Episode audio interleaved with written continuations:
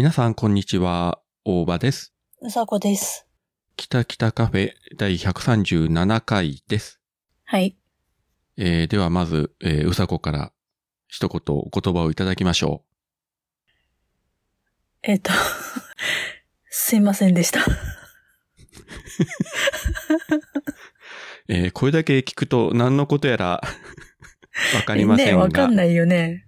実はですね、今回の収録を当初5月7日土曜日の16時からということで約束しておいたんですが、はい。えーその時間私が連絡しても返事がないと。うん。で、過去もこういうことがあったので、うんまた寝やがったな、こいつは、と思って、まあ、電話かけて起こすこともないので、うん。で、実はそのもう一日前の夜にですね、自分あの、MCU ラジオを収録して、そっちが結構1時間50分ぐらい音源があったので、うん、もう編集に集中しようと思って3時間ぐらい、もうその後もずーっと編集して、で、無事に終わって、で、はい。7時過ぎぐらいですかね、あの、リビングで晩ご飯食べてたら、今起きたと、うん。連絡がありまして。はい。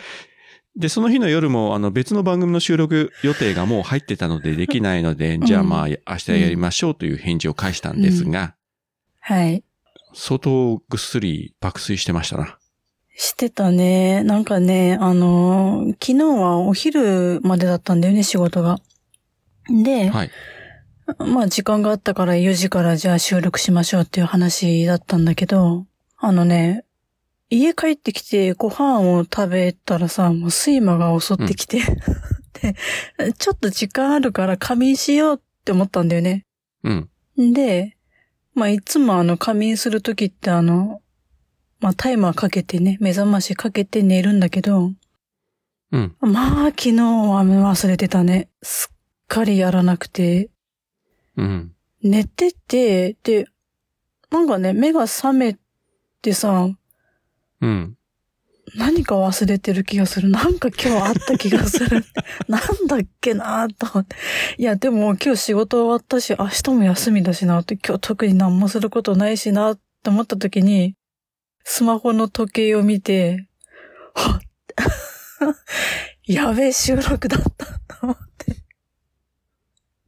もうさ、固まったよね。青ざめたし固まったしさ、もうあの一瞬、どう、どうしようみたいな。どうしたらいいねわし、みたいな。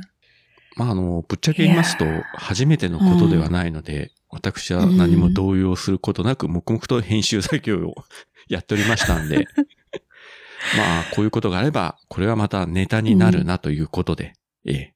いや、まあね、お仕事でお疲れということで、まあ自分も昼寝はしてますので、あの、全う然、ん。え人のこと言えませんので、はい。いや、びっくりした。ほんとごめんね。いやいやいやいや、まあ今日ね、無事に収録できたんでようございましたけれども。うん。というわけで収録してますのが今日は5月8日の日曜日でございますが、はい。えー世間的にはゴールデンウィーク、まあ今日で終了と。まあ大半の人はね、だいたい明日から仕事になるとうん。いうことだと思いますけれども、自分は先週金曜日は、あの、暦通りだ、なので仕事行ってきたんですけれども、はい。で、土日休みで、まあ明日、月曜日からまた、えー、辛い日々が待っておるわけなんですけれども。で、あの、前回お話した通り、4月の終わりに一泊二日で島根県の出雲市に行った後ですね、まあゴールデンウィーク的には5月4日の水曜日に、えー予定通りドクターストレンジを見に行って、うん。逆に言うとそれぐらいしかもうない 連休でしたけれうども、ん。うん。うさこの方は子供さんが帰省してたので、もうどこか行くとかいうこともなく。そうだね。いや、本当だったらさ、もう、今ぐらいの北海道ってすごい気持ちいいんだよね、一番。うんうん。気温的にも、天気も良くてさ。うん。だけど、いかんせん車がないもんでさ。で、レンタカーなんてさ、どこももう借りられててないんだよね、ゴールデンウィーク中だから。ああ、そっか。うん。だもうどこにも行けずさ、ふ引きこもりだよね、二人で。なんか子供さん帰省してきた意味があるのかないのかよくわからないけれども。いや、でも、まあ大体こんな感じだよね。帰ってきてもなんか、それぞれなんか、お互いね、自分の部屋で YouTube 見るとかさ。何かあった時に部屋から出てくるみたいな。あの、迷子親子どころではなく、引きこもり親子ですな。本当だね。本当だよ。そんな感じ。うん。まあまあね。どこの家庭にもいろいろなご事情がありますので、それはいいんですけれども、うん。まあそんなこんなで、でも今年のゴールデンウィークさすがにもう去年とか一昨年に比べれば人の移動も多くはなったんですけども、うん。まあその前に比べればね、まだ完全に元には戻ってないので、そうねえーなかなかね、困ったもんなんですが、なんとなくね、意識的に、うん、人混みに、あまりこう、行きたいとは思わないですけどね。お出かけはしたいけれども、そうそうそうそう。うん。出ては行きたいけれども、人が多いところには積極的に行きたくはないな、というのがもう、うんこの2年間で刷り込まれましたね。そうだね。多分みんなそんな感じなんじゃない？ただね、その4日の日に映画館に行ったら、めっちゃくちゃ多くて、うん。特にこの時期、ほら、名探偵コナンとか、クレヨンしんちゃんとかもやってるから、あの、子供を連れたお父さんお母さん、家族連れが、多分これが一番メインターゲットで、うん。ものすごいね、人が並んでて売店とかも。もちろんドクターストレンジも多かったけど、まあ、ここにはその小さい子供さんとかは来ないからですね。うん。うん。まあでも久しぶりにあの映画館に人が溢れてる様子を見ましたね。ああえ、あの、今でもあれなの？一個席開けてっていう感じ？いや、それはもうないけどね。あ、本当？へえ。うん。どうかな少なくともうちの近所のシネコはもう今そこまでやってないから、あの、なんとか宣言も今解除されてるので、うん。で、当然ね、マスクしてるし、実際映画見てる間は、ね、子供さんがいる、その、クレヨンしんちゃんのところとかは別だろうけども、まあ、ドクターストレンジとか見に行っても大声で騒ぐ人はいないから、みんなマスクしてね、静かにしてるんで、うん。う。うんん。まあ、7割、8割ぐらいはお客さん入ってたかな。うん。ちょうどあの、3年前のゴールデンウィークがあの、エンドゲームが公開してる時で、うん。この時も多かったけど、本当になんかそれ以来、久しぶりに映画館に活気が戻ったのを見たような感じでしたね。おー、いいね。で、ほら、シネコンは特に、ポップコーンとか、あと物販とか、あれで稼いでるから、うん。入場料だけではあんまり儲かんないんだよね。ああ、なるほどね。だから、まあ映画館としても、だいぶ助かったんではないかと思いますが、うん。まあそんな連休も終わりまして、終わりましてというか、まあ今日で終わって明日から普通モードに戻るんですけれども、うん。そうそう。あの、連休とはちょっと話がずれますけれども、今ふと思い出したので、うん。以前この北北カフェの CM も作ってもらったあの、ポッドキャスト、マインドクリエイターズラジオ。はい。グリーンさんと徳松さんと熊さんの3人の番組が、うんえーこの前の配信で急遽最終回を迎えまして、ほう、なんかそうらしいね。そうです。急に決まったみたいで、うーん。まあね、それぞれ皆さん家庭の事情とか、まあグリーンさんのところもね、やはり子供さんがね、生まれて二人になって、うん、うん。仕事もあってね、育児もあってなかなかね、ポッドキャストに時間を割く余裕がないところもあるみたいだし、えーうん徳松さんは深夜のシフトが続いてて 時間がないと。うん。うん。で、熊さんはなんか音楽活動にもうちょっと力を入れたいみたいな。なんかそのことをね、番組なんかで言ってましたけど。うん。ポッドキャスト皆さんやめるわけではないんだけれども、うん。うん。うん、まあ、そんな感じで。なんか急にね、最終回になって、ええっていう感じで。まあでも、うんこの番組とかね、他の番組いろいろ CM を作ってもらったりしたんで、うん。えーまあ、お世話にはなりましたけれども、まあ、なんとなくこう聞いてる番組が終わるとなると少し寂しいものはありますわね。まあでもあれだよね。人が増えれば増えるほど、ねうん、スケジュール合わせるのがまあ大変だろうね、きっとね。そうね。まあ一番簡単なのはね、一人でやってる番組が一番楽なんですけれども、まあ二うん。人、三人、四人とね、人が増えれば増えるほど、なかなか調整が難しくなるし、うん。まあでも皆さんね、そのポッドキャスト的には、あの、まあ人気者なんで、またすぐ新たなる番組が始まると。特にあのグリーンが、ね、喋らずにはおれんはずなんで、まあもうちょっとね、家庭が落ち着けば、そうね。うん。一応夫婦でもやってるからね、今日のなおやってるんで、えーうんまあ、すぐまた何か次の企画を考えてるんじゃないかとも思いますけれどもね。うんうん。まあ、そんなこんな、あのー連休でございましたですよ。連休とは関係ない話か、これは。日本の発展は北九州の俺が握るインダストリアルシティオーバーレッ日本の食は北海道に任せとけ豊かな大地に海の恵みうさこピンク二人合わせて北北カフェのんびり不定期で配信中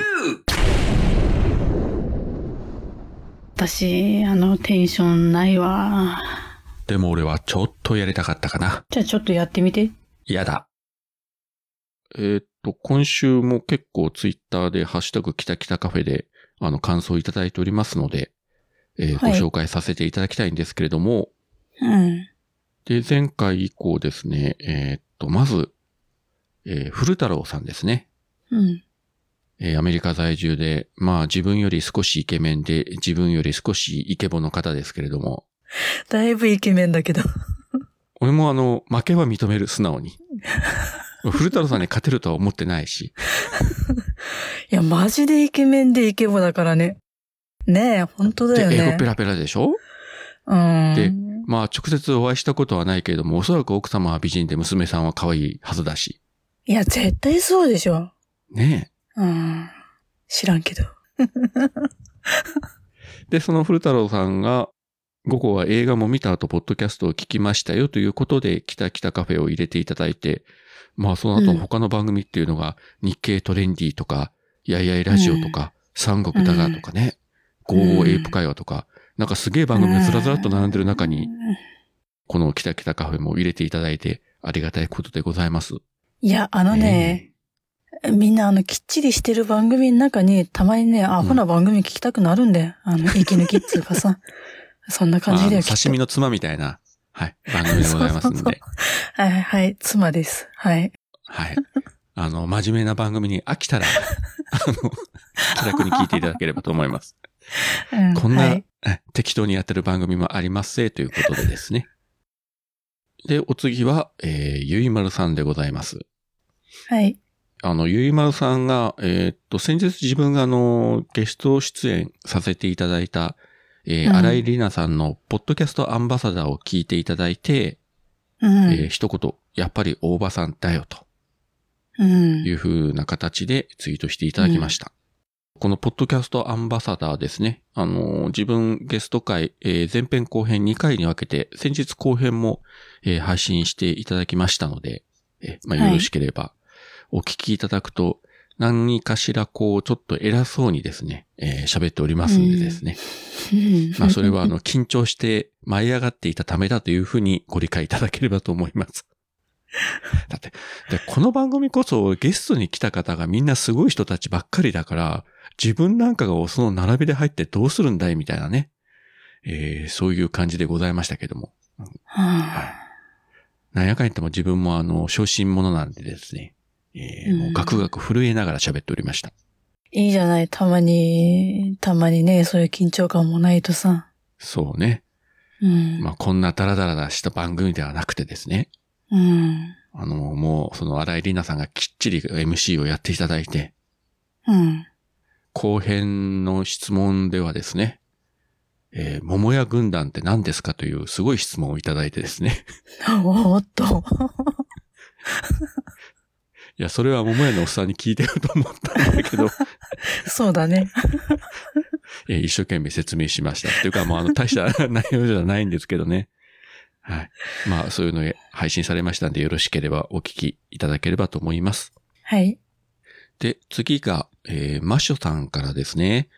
うん。えーっと、これは前回の、えー136回を聞いての感想ということで、うさこさんが12時間ドライブの苦痛よりも、小煩悩さに溢れるコメントに一瞬涙が出そうに、ということでございます。はい。涙が出そうにって、うん、泣いていいんやでっていうとこだけどね。むしろ泣けよと。泣けよ、ほらって。わさび塗ったろかぐらいな感じで。いや、ほら、こういうふうにね、そのうさこの何気ないコメントに対してこういうふうにね、感想を言っていただけるというのは、本当ありがたいことですごごいざいます。ね。ねいやまあ確かにね、ね12時間ドライブは大変なんで、あまあ次回からー、はね、うん子供さんにも自力で帰ってこいと。そうだね、もう本当に、ちょっとね、体力の限界も感じるし、そろそろ小離れしようっていう練習しないとさ。いやーさすがに、でも本当ね、それ疲れたら、それこそね、事故のもとなんで、あまり無理はしない方が。うんあのね、うん、本当に、あの、何？あの、アラフィフがさ、12時間運転はね、さすがにちょっとね、拷問かってぐらいな。いや、マジね、それでね、なんか事故を起こしたら偉いことになるんで、本当に、あの、無理はしない方がいいと思いますんで、うん。あの、今後は子供さんをしっかり説得して、お前自分で帰ってこいや、という感じでですね、はい。金は払ってやるから JR で帰ってこいと。うん。というふうに果たして本当にできるかどうかというのはね、ちょっといまいち怪しいんですけどね。今はこう言っても結局次回も、いいよいいよ、私が言ってあげるから、みたいなね。いや、あの、次回からは大丈夫。私も、私も子供も成長するから。というわけで、えー次回の帰省はいつですか、子供さんは？夏休みです。7月下旬だね。うん。はいじゃあ7月下旬配信会を楽しみにお待ちください。はい。2ヶ月後ね。さあ、どうなりますか？うん。はい。えー、お次は、あなおさんですね。うん。これも前回の感想で、大場さんの若い頃、私も見たいです。しかし本当に美味しそうで羨ましい。出雲もですが、パティスリーフルール行きたいな。うちの周りのいい電信柱探しておきます。ということでございます。はい。まあ、うさこがね、あの、なおさんの家の近くの電信柱の影からそっと覗くというね。うん。このなおさんのツイートがあった後、自分スマホの中の写真を探したらですね、うん。ちょうどあの前回お話したその名古屋のシネマスコーレの前のあの電子柱の影からうさこが覗いてたという話しましたけれども、うん。うん。え、その当日、その電信柱を撮った写真があったので、思わずリプライにつけましたけどね。よく撮ってたよね、あの写真。うん。これ朝なんで、まだあのお客さんとか来る前の状態なんで、人は誰も映ってなくて、そのシネマスコーレの前の風景なんですが、まあたまたまですね、映してたというね。よくぞ、すごいね。自分もびっくりして、よくぞあったなと、こんな写真がと思って。うん すごいね。何でも撮っといて見るもんだね。いやね、もうすっかりね、うん忘れてましたよ。こういう写真を撮ってたということを。うん。そうですね。なおさんも機会があれば、パティスリーフルールの方にもぜひですね、行っていただければと思います。ねパティスリーフルールまで行ったらね、もえ。う、うん。宇部市まで足伸ばしてね、あの、うんもめのさんのオルネポ御殿に行くという手もあると思いますんで。ねえ。本当だね。うん。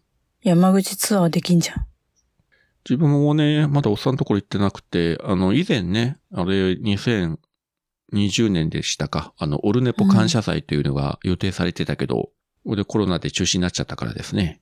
ほんとねいやだから、あの時、あの、宇部市のビジネスホテルも予約してたんだけどね、うん。キャンセルし。て、もう中止になっちゃってですね。うん。まあ、いずれ行ってみたいと思っております。はい。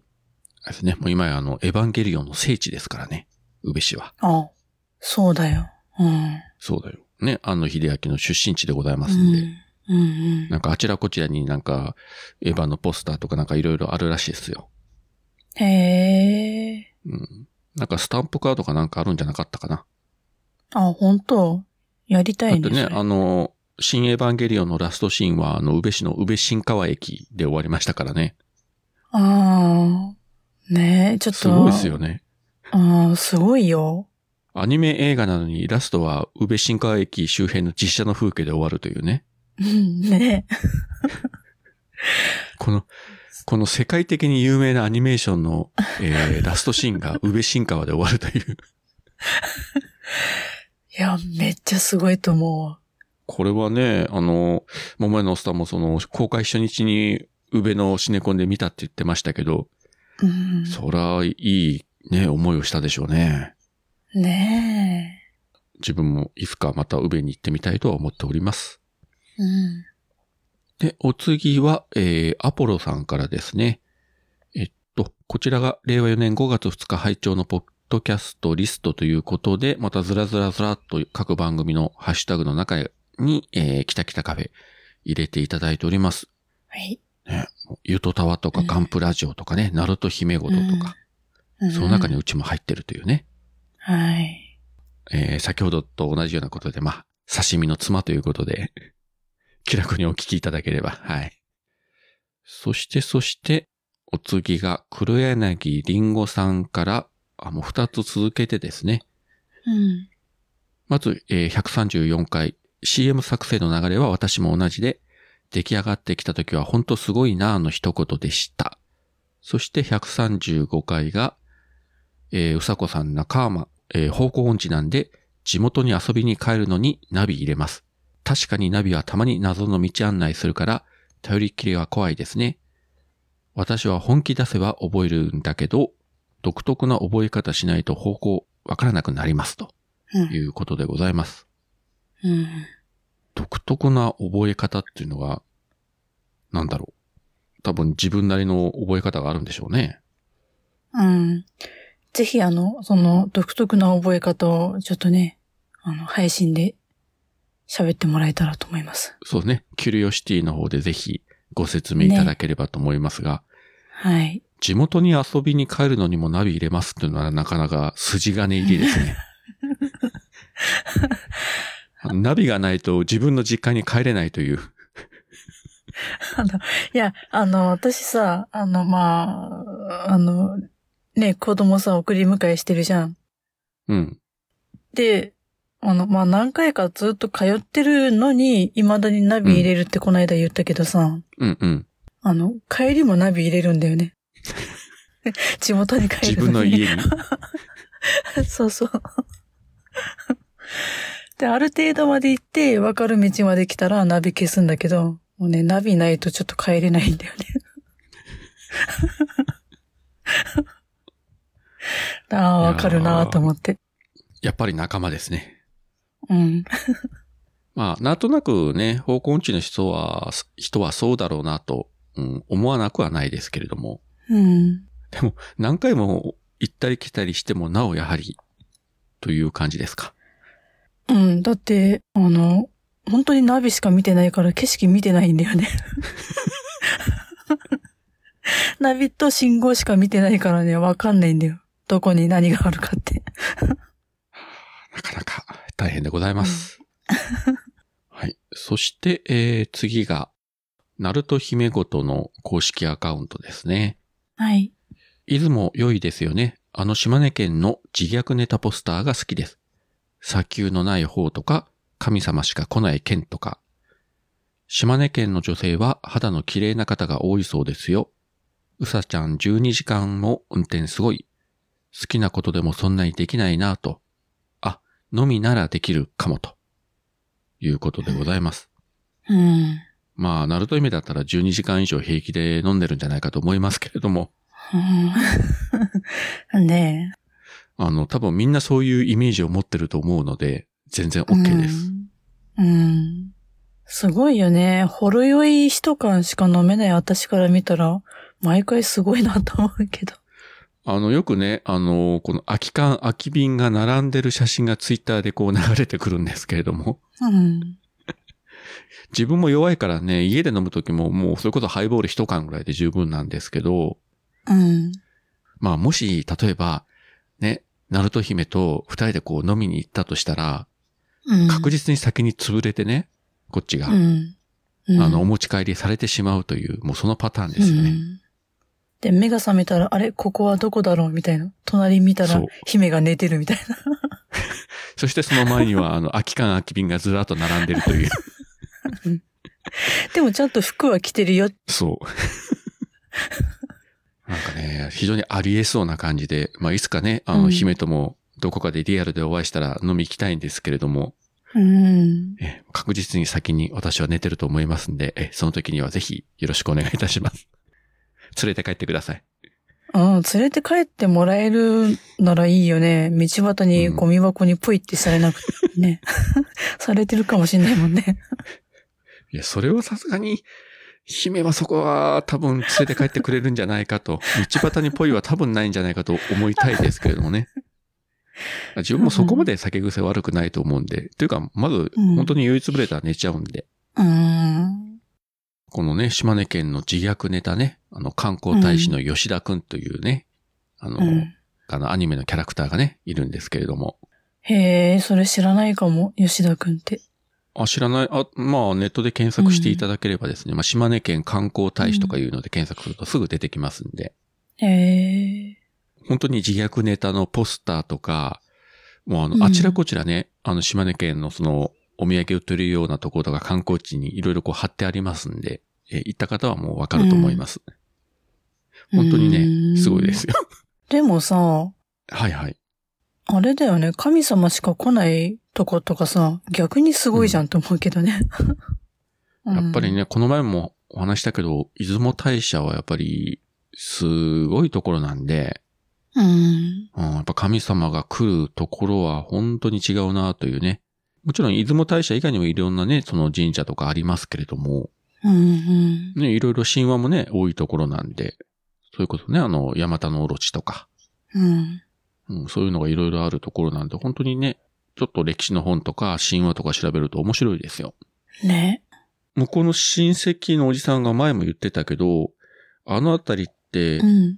こうね、道路を広げようとか家を建てようと思って、ちょっと掘ると、すぐにもう遺跡が出てくると、どこでも。へえ、すごいね。そんなところらしいですよ。うんだからなかなかね、あの、工事しようとすると、うんもうすぐ出てくるので、まあ勝手に掘れないじゃないですか。だからもう、あの、役所に言ってね、うんうんうん調べてもらってみたいなことがしょっちゅうしょっちゅう起こってると。へえ。それだけね、やっぱり大昔は発展してた場所のようですよ、あそこは。うーん。はい。そしてお次はグリーンさんですね。これはあの、さっき話したあの、自分があの、出演しましたあの、ポッドキャストアンバサダーを聞いていただいての感想に、まあ、北北カフェのハッシュタグがついてるんですが、はい。大場さん舞い上がるの回。い？や、こうやって北九州であった話とか、まだ覚えててくれてることが嬉しいです。僕にとっても一生忘れられない思い出の地です。コメディ大場さん。というふうにいただきました。はい。あの、この話の中でですね、あの、ポッドキャスト、うんえーポッドキャストアンバサダーの中で、自分とグリーンさんと桃屋のおっさんが初めて、あの、文字工で会ったとかいうね、そういう昔の話をしたりしたので、まあ、そのことなんですけれども。で、あの二人に会ったというのが自分のその配信者としての、なんて言うんでしょうね。人生を大きく変えたと。大げさに言えば。ばなんか確かにあるので、そういう話をね、少しさせていただいたわけですけれども。はい。あの、会った時にはね、まだこの北北カフェも始まってまだ1年も経ってない頃で、そうだよね。片やオルネポの桃屋のおっさん、ね、片やコンチキと、あの、切れ長のグリーンさんというね、うん超大物配信者に挟まれての、うん。ねもう初心者マークつけたいい年したおっさんがおろおろしてたというね。いや、おろおろはしてないけども。まあ、その出会いがね、またいろいろその後に影響を与えてくれたんで、あの、声かけていただいたグリーンさんにはもう、えー感謝しておきたいと思います。はい。そして、そして、で、これが最後になりますかね。えーっと、立見明彦さんからですね。はい。最新話だけ初めて聞きましたが、うさこさんのこれまでの毒とはどんなものなのか気になる。ポッドキャストって海みたいにいろんな番組があるから楽しいなと。で、実はこの立見明彦さんが、ポッドキャストアンバサダーの自分が出た回を聞いていただいて、うん。初めてこの北北カフェを聞かれたということでですね。うんなるほど。はい。はい。そうなんですよ。ありがたいことでございますよ。大場さんのファンってことだね。いや、ファンというわけじゃないでしょうけどね。まあ、興味を持っていただいたということじゃないでしょうか。うん。でもね、あ、そういうふうに、あのー自分がゲストに出た番組聞いていただいて、こっちも聞いていただけるっていうのはね、そこでまたこううんご縁ができたというか、ねえ。ありがたいことでございますよ。はい。ね、こうやってリスナーの人が一人増えたということは、よっしゃ、うん。頑張って喋った甲斐があったぜ、みたいなね。うん、よかった感じですかね。うん。ねいやえ不安、なん、なんつうの、リスナー増えたかどうかはわからんけどね。一回聞いて、あ、もういいやってなったかもしれんじゃん。これがうさこの得です。いや、あれだよ。あの、だってわかんないじゃんね。だって私の今までの毒がどんなだったのか気になるって言ってくれるのはありがたいけどさ、じゃあいざ聞いたらなんだこいつってなるかもしんないじゃん。やっぱいいや、この番組ってポイってされちゃうかもしんないでしょ？まあ、ポイッとされるのか、ね、そのどうん毒を全身に浴びて、えーうんもだえ苦しんで癖になるのか、まあ、ここがね、あの、分かれ道ですよね。うん。変態かノーマルかの違いだね。そこでわかるってことだ。だってこう、初めてこう、感想をいただいた方に対して、ここまでなぜ言ってしまうのか、君は。まあ、こういった番組です。ひでえよな、本当に。あの、あありがたくさ、もう優しくさ、いや、ようこそよ、おいでくださいましたって、どうぞどうぞって言ってあげたいんだけど、なんかね、口から出ちゃうんだよね。毒が。ということでございます。はい、すいません。まあ、そういったわけで、えっ、と、今週も、ハッシュタグ、きたきたカフェでつぶやいていただいた皆様方、本当にありがとうございました。ありがとうございました。今日は徳増クマグリーンの3人で美味しいケーキのお店があるということでここ山口県は湯田温泉に来ております。どうも徳増です。いやーグリーンさん。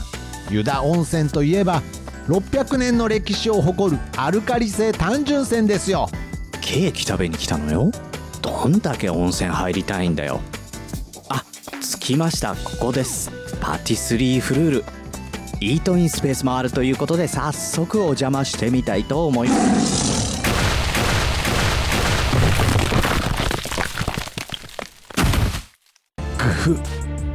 なんとなく気がついていたけどこれクマさんじゃなくて。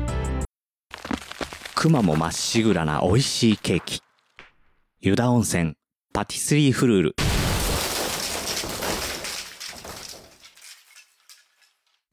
まあ、そういったことでございますけれども、はい。まあ、大体自分も今週喋りたいことは喋りましたが、うさこの方は、うん。あと何かございますか？ああ、ないです。あの、冒頭に謝ったんでもう済んだかなと思って。何も喋ることないのは今回と思って。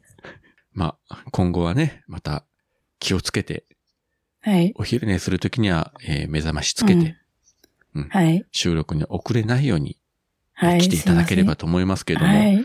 まあ、えー来なければ来ないで、まあ、ネタになるので、それはそれでいいかなと。いや、あれだよ、あのさ、まあ、あの、寝坊しといて言うのもなんだけどさ、あの、あれだよ、なんで電話してくんなかったの？いや、わかんないじゃん。でも実際のところ寝てるかどうかもわかんないしさ、なんか家庭で緊急のトラブルか何かがあったのかもね、知れないしさ。それはわかんないからさ。うん、そうそこか。は遠慮したわけですよ。まあそこまでね、電話してまで急げ急げって言うほどのこっちゃないんで、一応気を使ったわけですよ。うん、うん、そうか、ありがとうん。気を使ったわけだけど、ついつい、う。うん、ね、うん、やったネタができたぜと。つい顔がにやりとしたことは否定できませんが。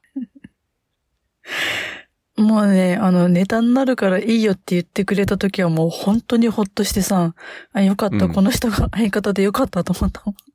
それはあの、社交辞令ではなくて100%本気でそう思ってます。ね。あの、もう人生のすべてがポッドキャストになりますので、はい。まあそういうね、あるがままをお伝えするキタキタカフェでございますけれども、はい。じゃあよろしいですかね。はい。じゃあそういったわけで今回もここまでお聞きいただきありがとうございました。ありがとうございました。それでは皆さん、さようなら。さよなら。